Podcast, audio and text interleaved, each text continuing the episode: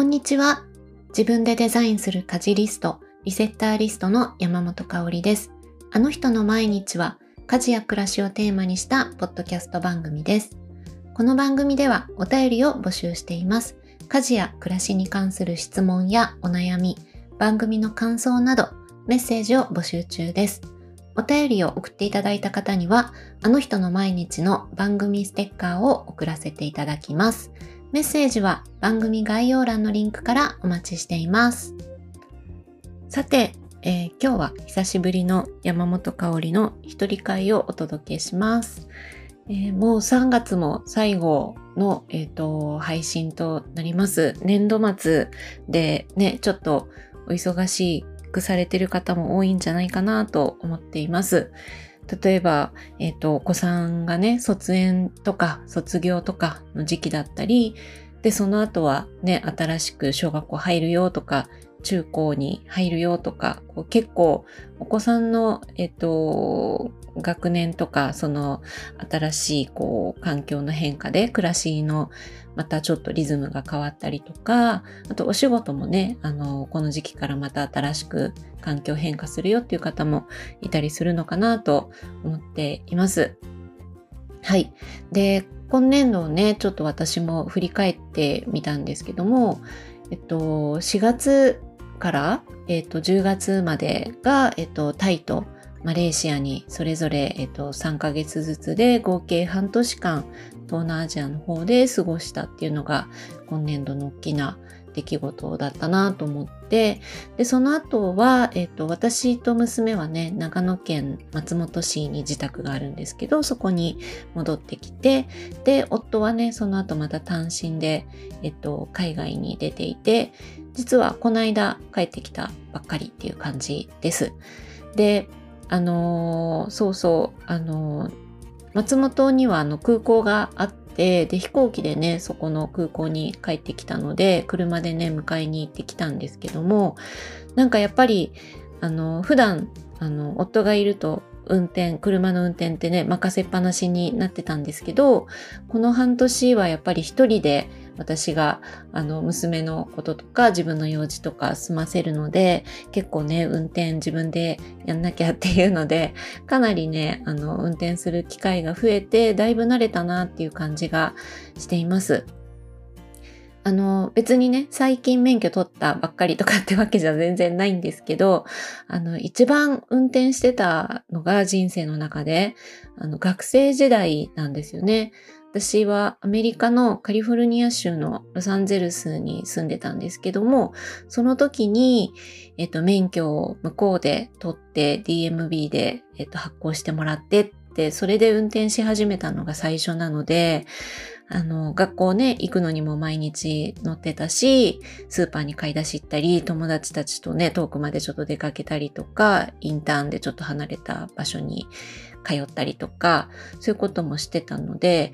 えっと、割と日常的に乗ってたし、その頃は全然苦手意識もなかったんですよね。そう。ただ、あの、ロサンゼルスって皆さんイメージにもあると思うんですけど、そう、やっぱ道がすごく広いし、高速とかも片側5、6車線もっとあるかなぐらい、こうすごい広くて、そうそう。なのでこう、私が当時乗ってたのはすごい小さい車で、ハッチバックの小さい車だったから、なんていうか小回りも効くし、なんか運転しやすかった感じだったんですけど、でもやっぱり日本に帰ってきて、えっと、書き換えを免許をしたんですけど、その頃からもうすごい苦手意識がどんどん出てきちゃって、結局その道が狭い道も多かったりとか、あと、あの、駐車場がもう基本みんなバックで止めるっていうのが日本だとスタンダードだと思うんですけど、ロサンゼルスとかだと、すごいもう駐車場もすごい広いから、なんて言うんですかね、こう、こう、進行方向に対して45度くらいこう角度をつけた駐車場になってて、で、全部こう頭から入れて、で、バックで、あの、出ていくみたいな感じ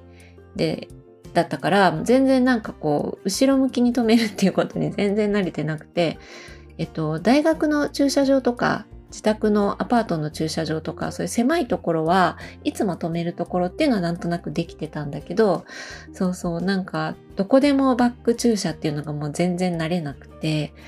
そうなんかそこからずっと苦手苦手と思って運転する機会もね日本にいるとそんなになかったりしたので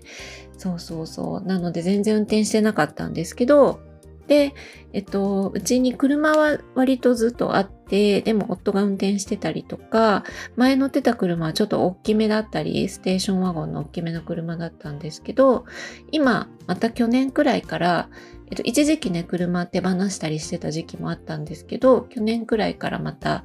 えっと、車を手に入れて乗るようになったんですけど、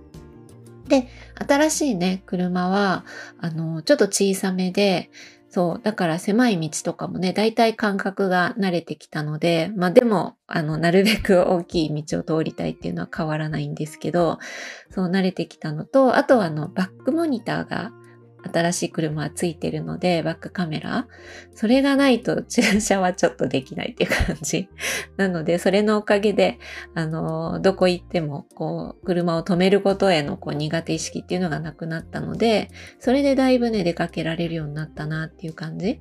そう。なので、それをしてると、結構なんかこう、車の運転って嫌いじゃなかったな、楽しかったんだなっていうのを最近ちょっと思い出したり、はい、しているところです。なので、あの、夫はね、帰ってきて、あの、もうこれからは運転しなくていいのかなって思ったらそうでもなくて、また4月からはね、あの、夫自身が今度また東京での仕事がすごく長くなりそうなので、引き続き松本にいる私は運転をね、これせっかく慣れたので、あの、忘れないように引き続き、あの、やってこうって思ってるっていう最近の近況でした。はい。で、えっと、今日は何の話を一人でね、していこうかなっていうことで考えたんですけど、なんといってもやっぱり今月は、あの、リセッターリストの大きなニュースがあって、あの、アドバイザーさん、リセッターリストアドバイザーっていうね、肩書きで、あの、これから講座を担当してくださるっていうアドバイザーがね、誕生しましたっていうことを今日はちょっとね、お話ししたいなっていうふうに思っています。はい。あの、今月の中旬かな？に、えっと、2日間集中のね、プロコースっていうのを開催しました。あの、割と朝9時から夕方16時まで、えっと、みっちり2日間っていう感じで講座をやったんですけども、そこに、えっ、と、受けてくださった方が、えっ、と、4名様いらっしゃって、えっ、と、今月ね、新しく、えっ、と、アドバイザーさんとしてお二人誕生しました。で、また夏頃にね、追加でお二人、えっと、誕生予定っていう感じなんですけれども、もうすごい嬉しくて、はい。で、あの、ご紹介ページ、アドバイザー紹介ページみたいなのもサイトの方で作ったので、えっと、概要欄にね、リンクを貼っておきますので、よかったらぜひぜひ見ていただけたら嬉しいなっていうふうに思っています。あの、お二人ともね、あの、今回ね、あの、アドバイザーさんとして新しく、あの、トップバッターを務めてくださるお二人は、お片付けのね、先生でもあって、なので、こう、暮らしを快適にするためのプロフェッショナルっていう感じなんですけども、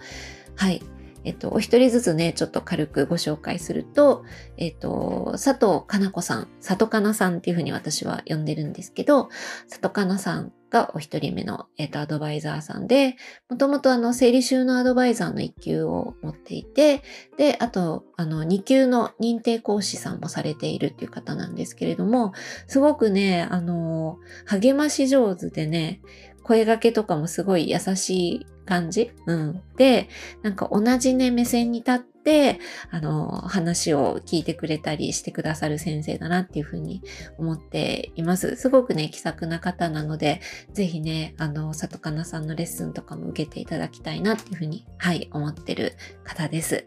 で、もう一人が、えー、杉山千尋さん。はい。えっと、私は千尋さんっていうふうに呼んでるんですけども、彼女も、えっと、生理収納アドバイザーの一級の先生で、で、あと、北欧式生理収納プランナーっていう肩書きも持たれています。なんかね、すごくね、明るくて、ポジティブっていう感じの方で、あの、元気が話してて湧いてくるような声掛けをしてくださる方で、そう、あの、楽しくね、ワクワク一緒に取り組めるような先生だと思っているので、はい、ぜひ、あの、千尋さんのレッスンも楽しみにしていただけたらなって思っています。はい。で、えっと、そう、あの、各ね、アドバイザーさんがそれぞれ私がこれまでやってきたのと同じ内容の60日プログラムだったり、ワンデーレッスンをね、開催していただけるように、これからなりますので、今ね、細かいところちょっと準備中なので、もう少々お待ちいただければ、あの、お申し込みいただけるようになりますので、楽しみにしていていただけたらなっていうふうに思っています。で、えっと、それに伴ってというか、そう、ウェブサイトの方も、あの、各先生の、えっと、今募集中の日程はこれだよとかっていうのが分かりやすくなるようにね、ちょっと全体リニューアル作業を今進めているところなので、こちらも完成したらまたお知らせしようと思っています。はい。で、ね、これまで私はずっと一人で、えっと、リセッターリストの活動っていうのをコツコツやってきたんですけど、やっぱりずっとね、仲間とやれたらいいな、みたいなことは夢の一つとしてあったんですけど、ついにその日がやってきたっていう感じで、本当にね、嬉しく思ってます。あの、リセッターリストの活動そのものが始まったのってもう2014年名前をつけてね、そうやって活動し始めたのが2014年なので、もう9年前になるんですよね。はい。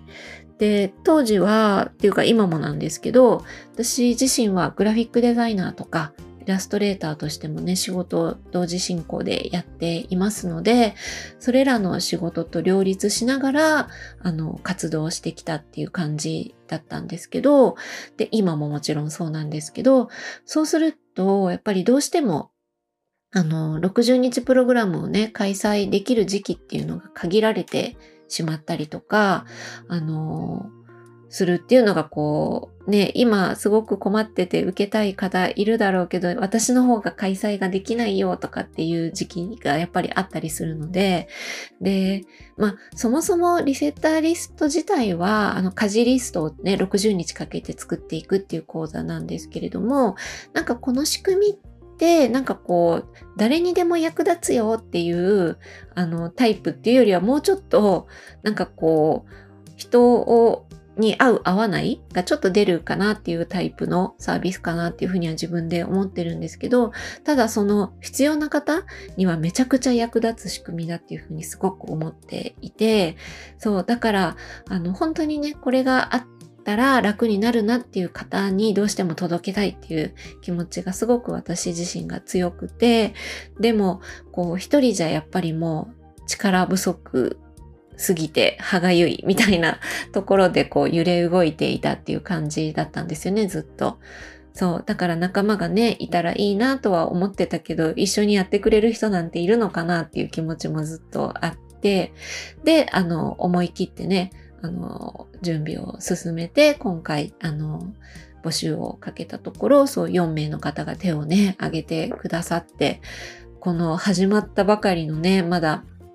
なんていうか、実績みたいなものもまだ何もない状態のアドバイザー制度っていうのに手を挙げてくれた、そのメンバー、1期生のね、メンバーに本当感謝しかないなっていうふうに思っています。そう、なんかあの、だから、だからこそっていうのもあるけど、あの、アドバイザーさんたちが本当に活動しやすい仕組みっていうのを、今回ね、参加してくださった1期生の皆さんと一緒に作っていきたいなっていう、そういうスタンスでね、今、あの、取り組んでるところ。なので、しばらくはね、1期生の皆さんと一緒に仕組み作りをしっかりやって、そこが、こう、なんていうのかな、しっかりね、サポート体制が整った状態でまた次に進めたらいいなっていうふうに思ってます。うん、なんかこう、なんていうのかな、資格って今いろんなものがね、あったりするとは思うんですけど、やっぱりこう、資格を取っておしまいみたいな感じじゃない仕組みにしたいなっていうのがすごく私の中であって、資格をね、取ったはいいけど、その後どうしたらいいのかわからないっていう風になっちゃう、なんかこう、迷子になっちゃうみたいなことにならない？サポートまで、あの、できたらいいなっていうのをすごく思っていて、あの、なのでこう、今回ね、私がコツコツ一人でやってきた、その10年くらい、あの、かけて積み上げてきたメソッド、やっぱトライアンドエラーで今までいろんなね、受講生さんと接してきた中で、あの、年々、こう、改良とか改善を重ねて出来上がってきた仕組みが今の講座なんですけど、その仕組みとかテキストとか全部そのままね100%アドバイザーさんにはもうそのまま使ってすぐ講座をやっていただけるっていう状態を準備していてで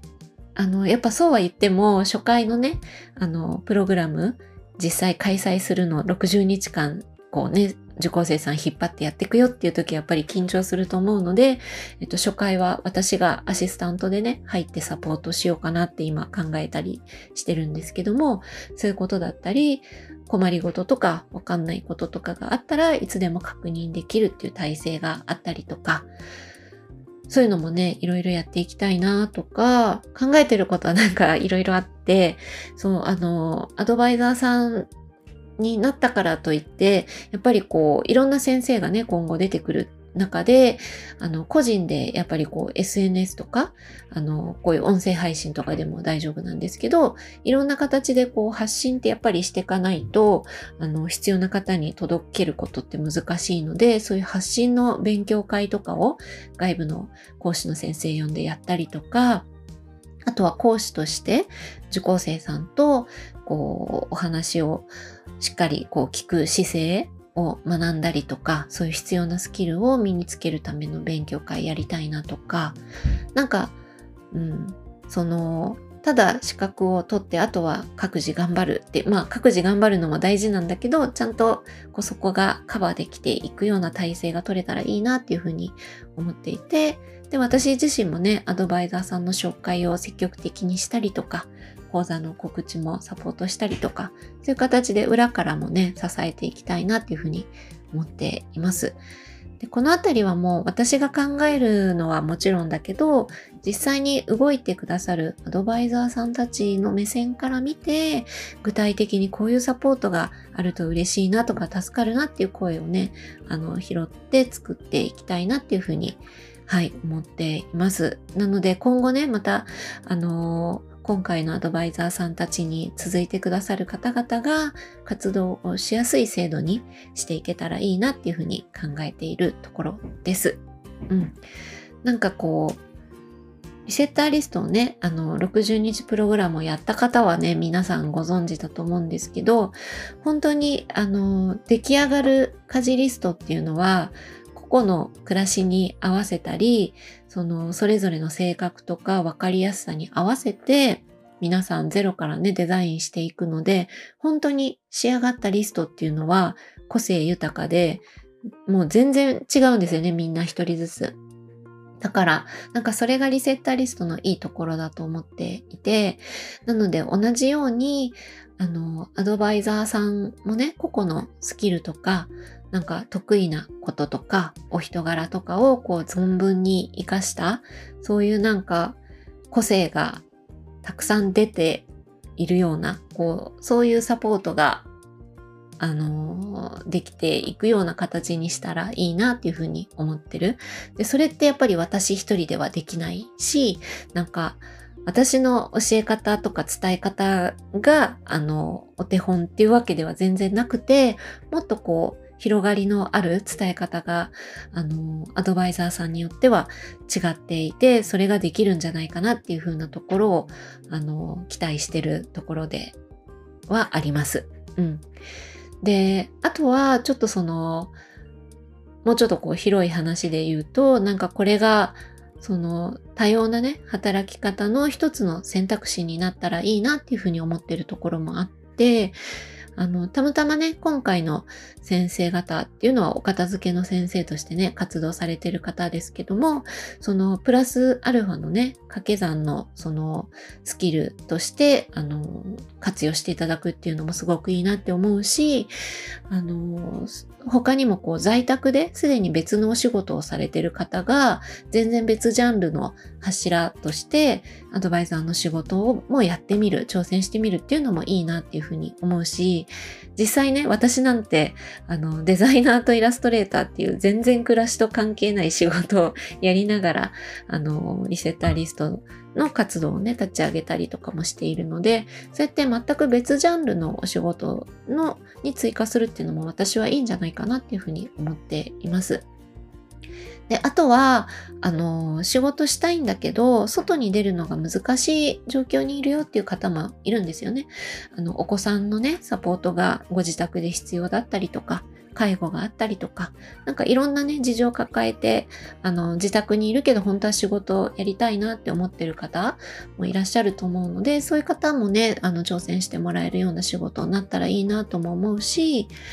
あとはなんかフルタイムで今は働いてるけど、あの、ちょっとキャリアを見直そうとしてるんだよっていう方とかが、週末とかをね、利用して、あの、副業としてやってみるとかっていうのもありだと思うんですよね。例えば、同じようにフルタイムでね、お仕事されてて家事に困ってるっていう方だったら、えっと、60日プログラムってあの、毎週ね、ズームミーティングやるんですけど、そのタイミングを平日のね、昼間とかだと参加できないけど、フルタイムの方向けに講座やるよっていう場合だったら、週末にね、それを設定してあげると参加しやすいっていう方も多分いっぱいいると思うんですよね。なので、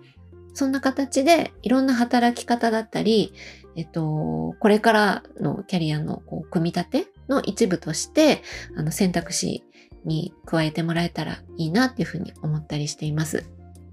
うん。なので、こう、リセッターリストアドバイザーとしてだけで、こう、ずっとやっていこうみたいなことじゃなくても、全然、あの、プラスアルファのね、小さな柱として一つ持っとくっていうのもいいんじゃないかなっていうふうに、私は思ったりしています。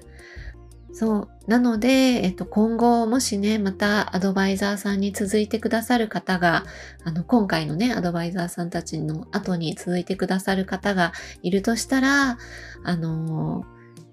二つのことを満たしていると嬉しいなって私が思ってることがあって、一つは、あの、暮らしとか家事の工夫をするのが好きな方。で、もう一つが、えっ、と、人の成長とか、その変化していく様子を応援したり、励ましたり、喜んだりできる方に仲間になってもらえたら嬉しいなっていうふうに考えています。はい。なので、そう、あの、アドバイザーさんがね、長く続けられるようにね、私としてはその裏から支える仕事っていうのをね、これからちょっと力入れてやっていきたいなっていうふうに思っているので、あのね、2期生さんを募集できるようにしっかり準備していきたいなっていうのが、あの、来年度というか4月以降、やれたらいいなっていうふうに、やれたらいいなじゃダメですね。やっていくぞっていう、はい、気持ちでいるところです。で、えっと、2期生さんからは、えっと、1年以内にね、60日プログラム受講済みの方、受講した経験があるよっていう方に限定していきますので、もしね、今後、アドバイザーの仕事に興味あるかもっていう方は、ぜひ先にね、60日プログラムをまず受講生としてね、参加していただいて、本当にその、あの、意味とか、そういうのがね、こう、理解して、これはとってもいいものだっていうふうにこうご自身の中で、あのー、理解された方にね、ぜひ仲間になってほしいなって思いますので、うん、ぜひそちらから始めていただけたらいいかなって思っています。はい。なので、このアドバイザー制度も始まったばかりのことで、もう不安もかなりいっぱいなんですけど、でもそれを上回るワクワクとか楽しみの方が今は大きいかなっていうところです。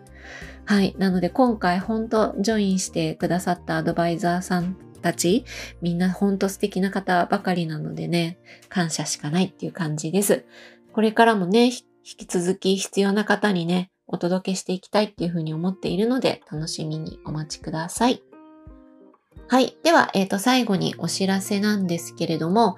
そう、さっきとその60日プログラムにつながる話なんですけど、私が担当する、えっ、ー、と、60日プログラムが5月、えっ、ー、と、ちょっと先なんですけど、5月、えっ、と、15日から、7月15日までの60日間で、えーと、開催する予定をしています。えー、毎週ね、 Zoom でミーティングがあるんですけれども、それは、えー、毎週月曜日の、えー、13時から、えー、と1時間だったり、初回だけ2時間になるんですけど、あとは1時間弱っていう感じのミーティングを、えー、とやる予定です。はい。なので、えっ、ー、と、興味がね、ある方は、また詳しくはね、また近くなってきたら、あの、どこかでお知らせしていきますけれども、興味ある方はね、あの、概要欄のお便りフォームでもいいし、各種 SNS、インスタとか、ツイッターとかの DM でもいいし、あとは LINE とか、まあ、どこからでも要は大丈夫っていうことなんですけど、興味あるよっていう方は早めにちょっと、あの、教えていただけると、えっ、ー、と、詳細をお伝えできるかなと思いますので、はい、あの、よかったらご連絡ください。で、それ以後は、えっ、ー、と、アドバイザーさんたちによる60日プログラム開催のサポート役に私は回っていこうと思うので、えー、私自身の講座はしばらくね、お休みになるかなと思います。が、えっ、ー、と、アドバイザーさんたちの、えっ、ー、と、フォローに入っていくので、実際には一緒に開催するっていう感じになっていくかなと思います。はい。ということで、えっ、ー、と、今回はね、リセッターリストアドバイザーの誕生っていうことで、あの、仲間とね、一緒に実現したいこれからのことみたいなお話をしてみました。